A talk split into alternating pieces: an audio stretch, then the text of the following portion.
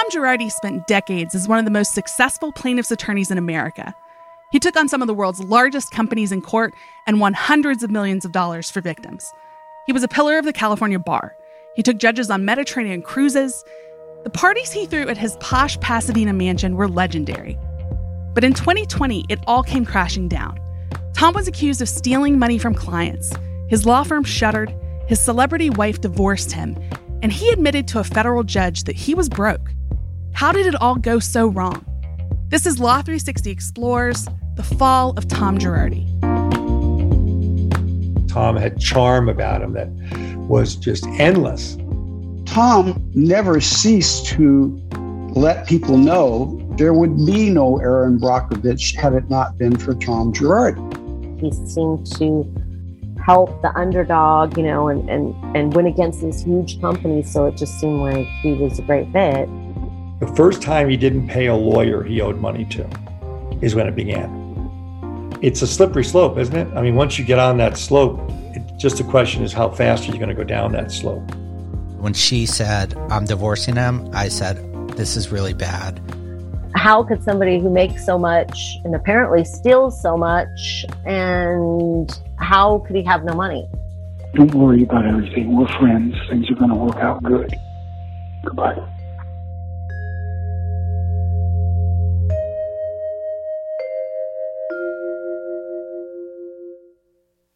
I'm Amber McKinney. This is the first episode of a two part series exploring the downfall of Tom Girardi.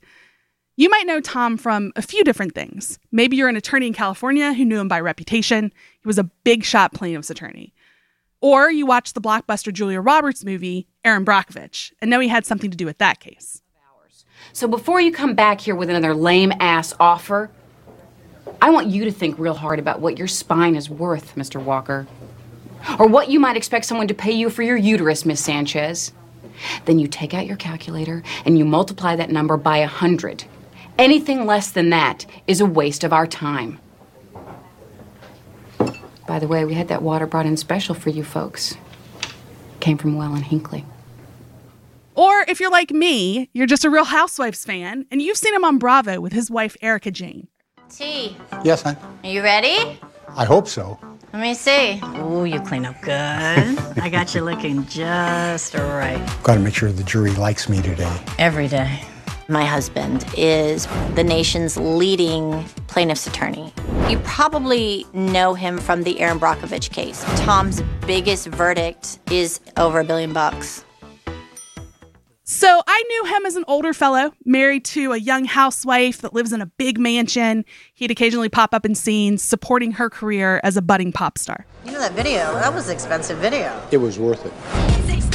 Yes, it's to die for! We're so rich, we just can't take it! It's nice because I'm dancing with boys and girls in this video. I think that's the first video I've ever had where I dance with both. And it's fun. And I, I like the fact that it's named expensive. It kind of suits you. But there's a lot more to know about Tom, and we have just the person at Law 360 to tell us about him our own investigative reporter, Brandon Lowrey. You might have seen Brandon talking about this scandal for a recent ABC Hulu special called The Housewife and the Hustler. Brandon's been covering the unraveling of Tom Girardi since last year, and he's going to share with us everything he learned. Brandon, uh, it's hard to know where to start, but let's begin with just what you think of when you hear the name Tom Girardi. I think of a really important plaintiff's lawyer in Los Angeles, or at least that's what I used to think. He has been a big deal in Los Angeles for a really long time, long before any of us were born. And he was the guy featured in Erin Brockovich, as you'd mentioned. Um, he won that big $333 million settlement for the poor residents of this tiny desert town, Hinkley. He's taken on some very big companies, and he came away with multi million dollar or even billion dollar settlements or judgments pretty regularly. So, this guy in Los Angeles, in, in the Los Angeles legal world, uh, there's nobody bigger. And of course, that reputation as a winning attorney, it all changed. Uh, and we're going to break that down here. Yeah, we certainly are going to break down how this shifted, but let's begin with him being a big deal in California legal circles. How did that all begin? Let's go into his background. So, Tom graduated from Loyola Law School in Los Angeles, and started practicing around 1965. And it was pretty quick that he became a big deal. Uh, within about five years of starting to practice law, he won the largest medical malpractice verdict in California history at the time. Uh, I believe it was the first to break $1 million. Um, so after that, he just kept going and he just snowballed. His reputation became bigger with every victory. Uh, he really knew how to take advantage of every high profile event that he got involved in. Uh, he just kept on racking up wins and finally, uh, what really put him on the national stage was probably the Erin Brockovich case.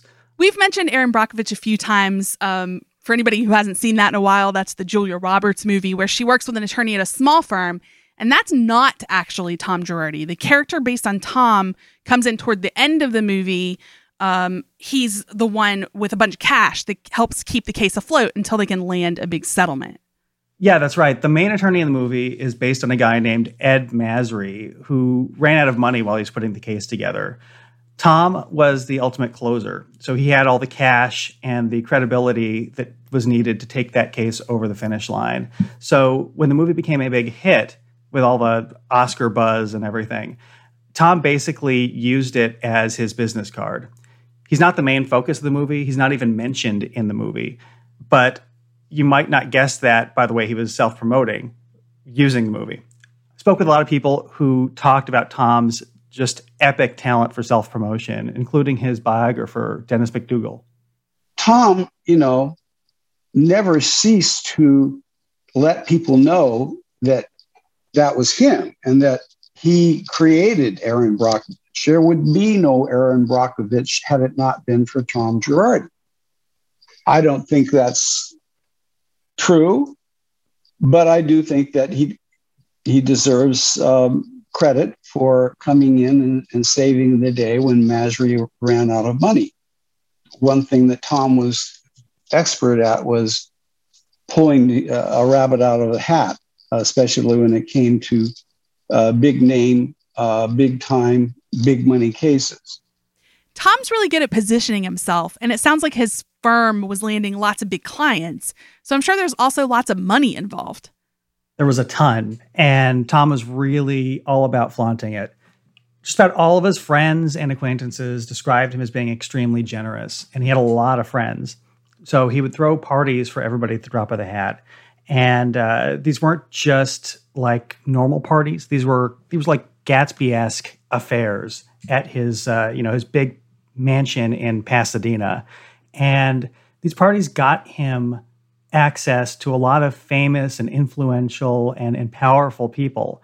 And he could impress them and form relationships with them uh, that would end up kind of helping to, to make him more influential and more legendary in the Los Angeles legal scene. Uh, Pierce O'Donnell was a friend of Tom's, and he was a really big trial lawyer in his own right. And he told us just how over the top some of these parties were. When he started getting money, he was super generous. I mean, he would bring the Beach Boys to his backyard when one of our lawyer groups was in town, and he would bring Willie Nelson to a hotel, and he'd bring Paul Anka. And those are three or four, three I remember, okay? And uh, so that endeared you to the fellow officers of an organization. They said, well, if Tom's the president's group, I know we'll have good parties and we'll have good uh, annual meetings. I think what Pierce was saying that really stuck out to me is that he used his money to throw parties and do other things that really endeared himself to fellow officers of organizations and other people that were pretty influential. So he basically became the friend you wanted to have because he was going to invite you to those parties. He was going to take you on a trip and put you on his private jet. There's even a story about him subsidizing a fancy cruise for a group of judges and some other bigwigs. I, I just think all that stuff's a really good way to ingratiate yourself with the most powerful people in the law in California. Oh, absolutely. And it just became known that you wanted to know Tom Girardi because any conference, uh, you know, he would throw the best after parties. Um, you know, Christmas time, he threw the best Christmas party.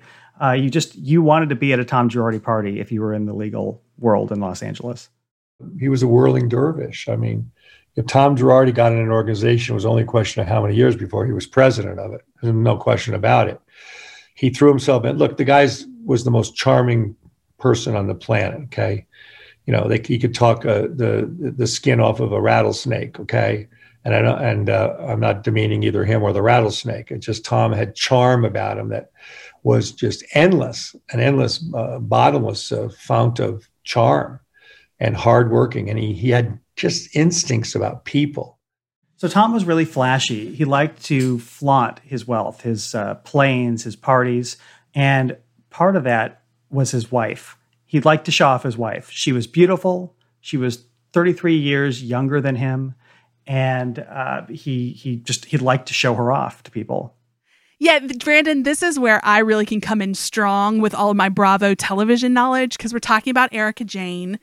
she was married to Tom before she joined the Real Housewives of Beverly Hills. For a long time, she was just by his side as a dutiful wife to this powerful man. But later on down the road, she decided to get serious about her own dreams of a singing career under the stage name Erica Jayne. So that led her to landing her gig on Real Housewives of Beverly Hills, and she made a real splash as a housewife. She didn't hide at all that she was bankrolled by a successful husband.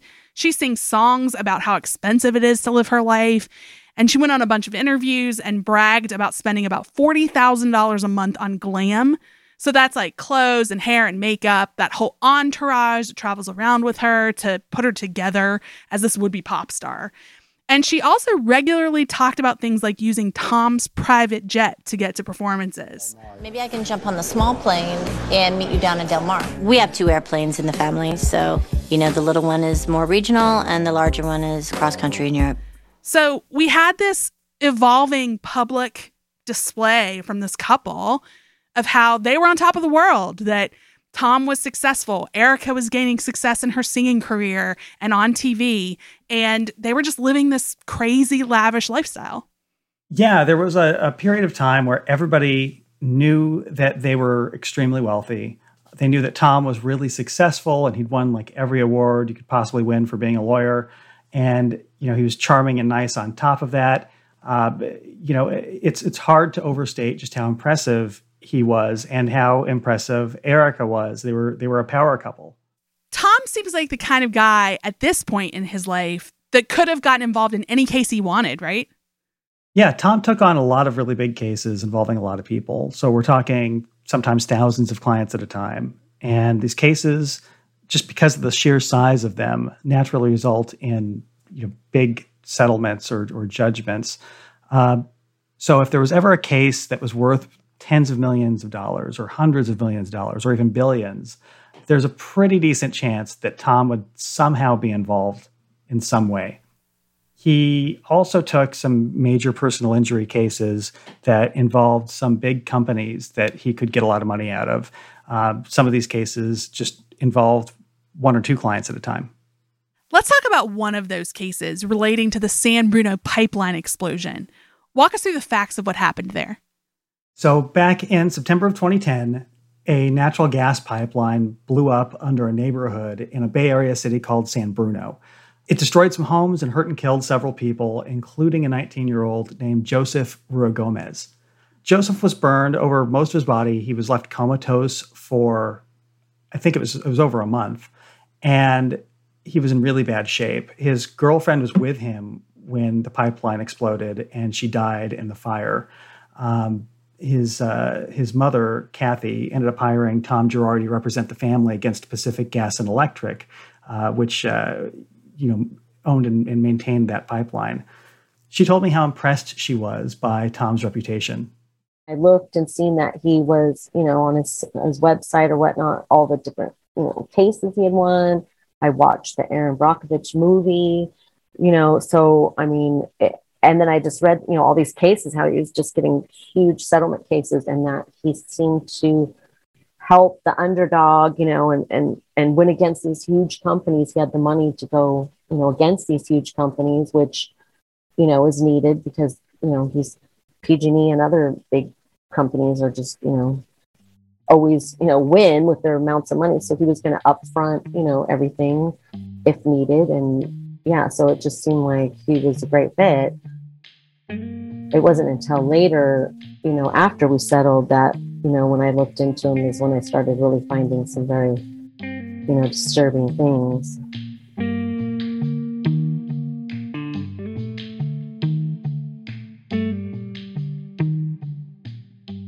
Kathy talks about disturbing things. So, Brandon, let's skip ahead to that. What ultimately happened to the Ruigomez family? Well, at first, Kathy was really happy. You know, Tom would come and visit her son in the hospital. She, he seemed to dote on him. Um, and kind of, he insisted in handling everything to keep her stress to a minimum. You know, don't worry about the litigation stuff. I've got that. He would tell her. Things didn't get weird until a settlement was actually reached with PG&E. Uh, Kathy says that he never fully disclosed how much the settlement was for, but by that point, she was just tired and worn down and had all these medical bills to pay, and she just wanted it all to be over.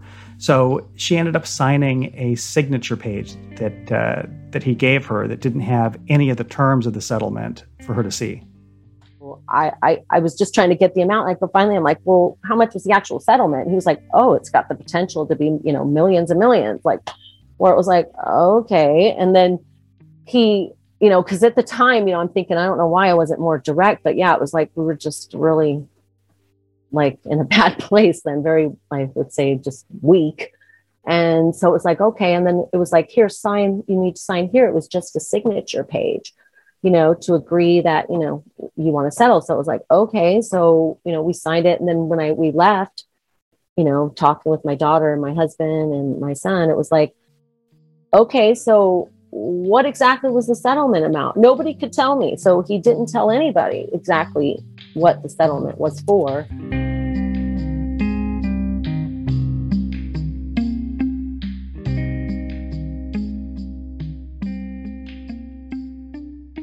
So now I'm wondering did they get any of their money?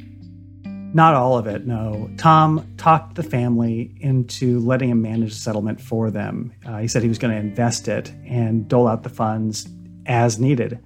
He did pay out some of the money early on, but that dried up and Tom just started dodging their calls. I think one time, this family he'd represented for years, uh, when she called, his secretary told her that he had lost their phone number. Uh, so it's just, you know, it, it got really strange and Kathy got really worried and really frustrated. So they ended up suing in 2019. And in mediation, Tom ended up agreeing to pay $12 million to the family. Uh, he made the first payment for $1 million, but then the payment stopped coming after that. The family pulled him into a deposition at that point, and Tom ended up admitting that all of his money was gone. Yeah, it was very, very scary. Like, what's happening? Like, how could somebody who makes so much and apparently steals so much, and how could he have no money? And then Erica, you know, spending it like crazy on the TV show. Um, yeah, it was really, really like scary to think like we wouldn't even have a choice um, to get it because I was really in my head, you know, in a good, you know, in the best scenario would be that we would be able to prove all this stuff. We would get our money back. We'd even be able to get maybe a lot of punitive damages back. And maybe people who had cases thrown out in the past or people currently who he, claiming he owes them could all finally get their money from him. And now it's like wow now he doesn't even have any money. Yeah it was just yeah it was very very scary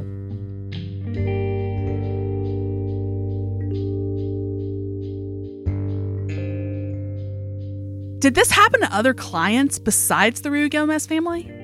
So many more. Uh, there were widows and orphans of plane crash victims. There were elderly cancer patients who said he took millions from their settlements. Uh, there were families who lived on, on land that was poisoned by uh, uh you know chemical companies.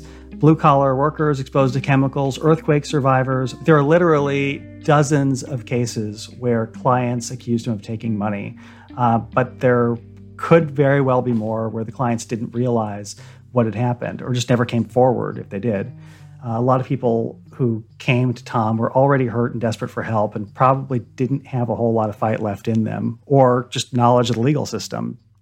This is really um, where the rubber meets the road with this story because just listening to you list off all of those people, it's it's people who are clearly very distressed And it's a long list. So, how far back does Tom stealing actually go?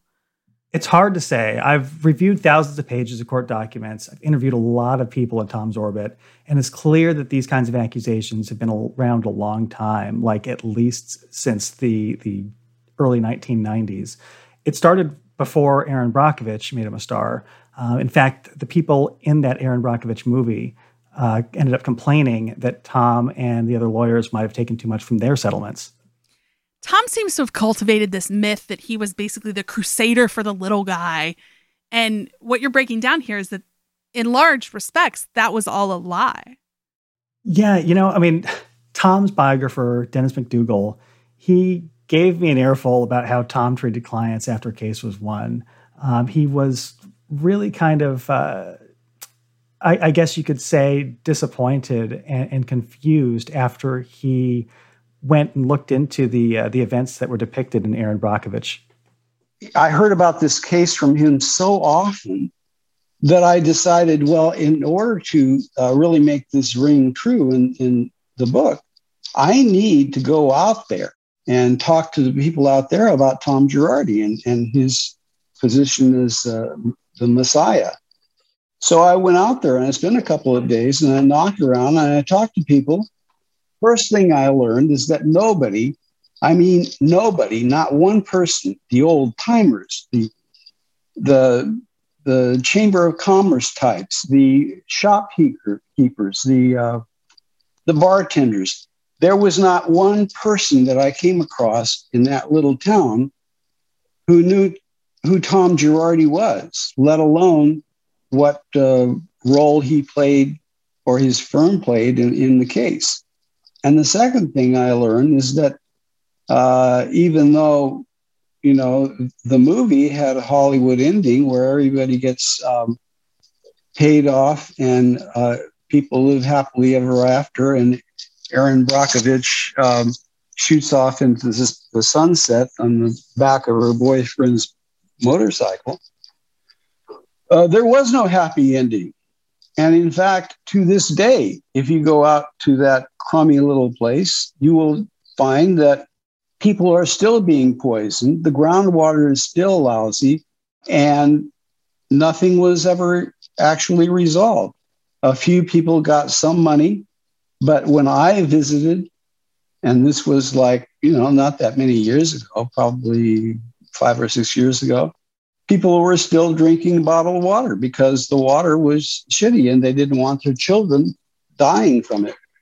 So I bought a t shirt from a local bar uh, with the name of the town across the front of it. And I took it back to Los Angeles with me. I marched into Tom's office and I gave him the t shirt and said, Here. And he said, What's this? I said, it's a T-shirt. I just bought it from uh, the town. He said, "What town?" I said, "Aaron "Erin Brockovich's town." I just spent the weekend there, you know, talking to all the people uh, whose lives you saved. And I got to tell you, Tom, um, you may want to go back out there and start signing people up again because PG&E uh, really didn't clean up the water at all, and people are still dying from the groundwater. And Tom said, uh, Thank you for the t shirt. Um, let's go across the street and have a glass of wine. And that was the last that I ever heard about it from him. Things were maybe never as good as Tom Girardi wanted people to believe. Has he been scamming people his whole career? Well, it seems like people have been accusing him of doing bad things for most of his career anyway. And for a long time, he had enough money to handle any of the fallout from these cases.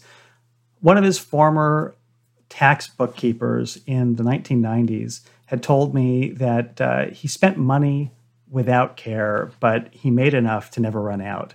And that might have been true back in the 90s, but things started to look pretty grim over the past few years. Uh, he had taken out a bunch of really big loans and he wasn't able to pay them back.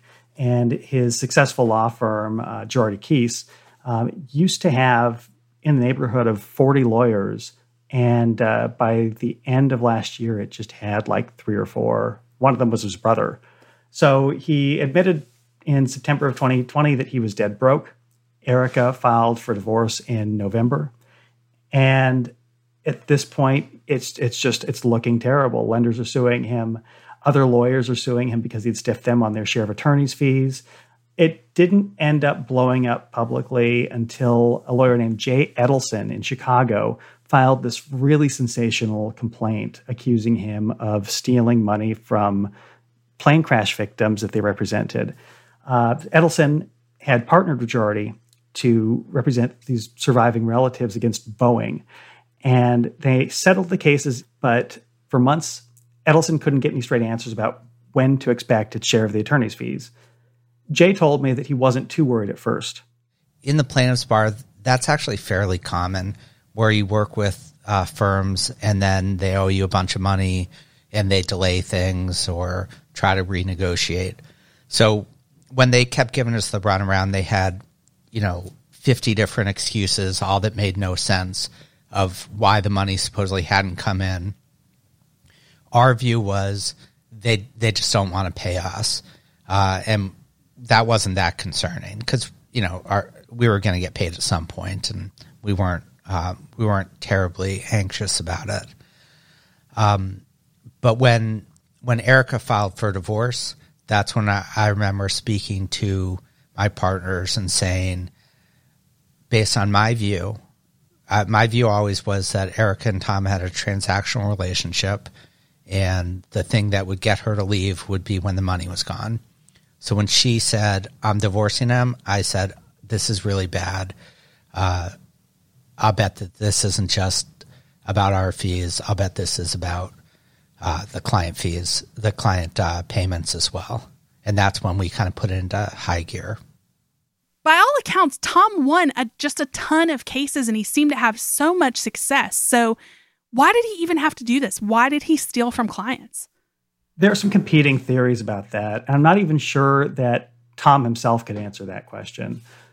Pierce O'Donnell, uh, he's known the guy since the 1980s, personally and professionally, and he's really conflicted. As a screenwriter, I could write any one of the scenarios uh, plausibly, I think, and maybe a mixture of all of them. Some people want to blame the wife and all that. You know, um, she's his wife and she had a career and he loved her and he wanted to support his career. Was it lavish? I don't know. Look, the first time he didn't pay a lawyer he owed money to, first time is when it began. You owe somebody money and you don't pay it. And when you don't, the first client you don't pay, you owe money to. So it's a slippery slope, isn't it? I mean, once you get on that slope, it, just the question is how fast are you going to go down that slope? And how many bad decisions are you going to make along the way? And we know it's been described as a Ponzi scheme, right? You've taken this person's money, so you got to go get this money over here, and we're going to put that there. And then, you know, at the end of the time, you run, as I said, you run out of runway, you run out of time. And people's lives have been destroyed. People who should have gotten money, people that were already victims. Family members die in a plane crash or uh, whatever toxic tort or whatever it is, and there's no justification. But if you look at, at these situations, you know, once you cross the line, you've crossed the line, and I don't think the people go back.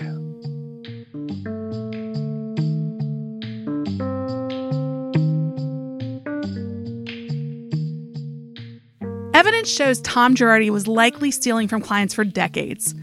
But how could that kind of grift go unchecked for so long? Next time on The Fall of Tom Girardi, we look at the ways the system failed Tom's victims.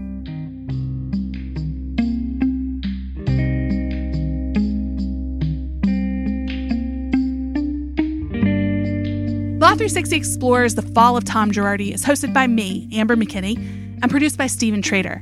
Our investigative reporter on the Girardi scandal and a key to this podcast is Brandon Lowrey. We'd also like to thank features reporter Ryan Boysen for his work on the Girardi stories that we've used in building this show, our graphic designer Chris Yates, and one more big thanks to Steve Trader who edited this podcast.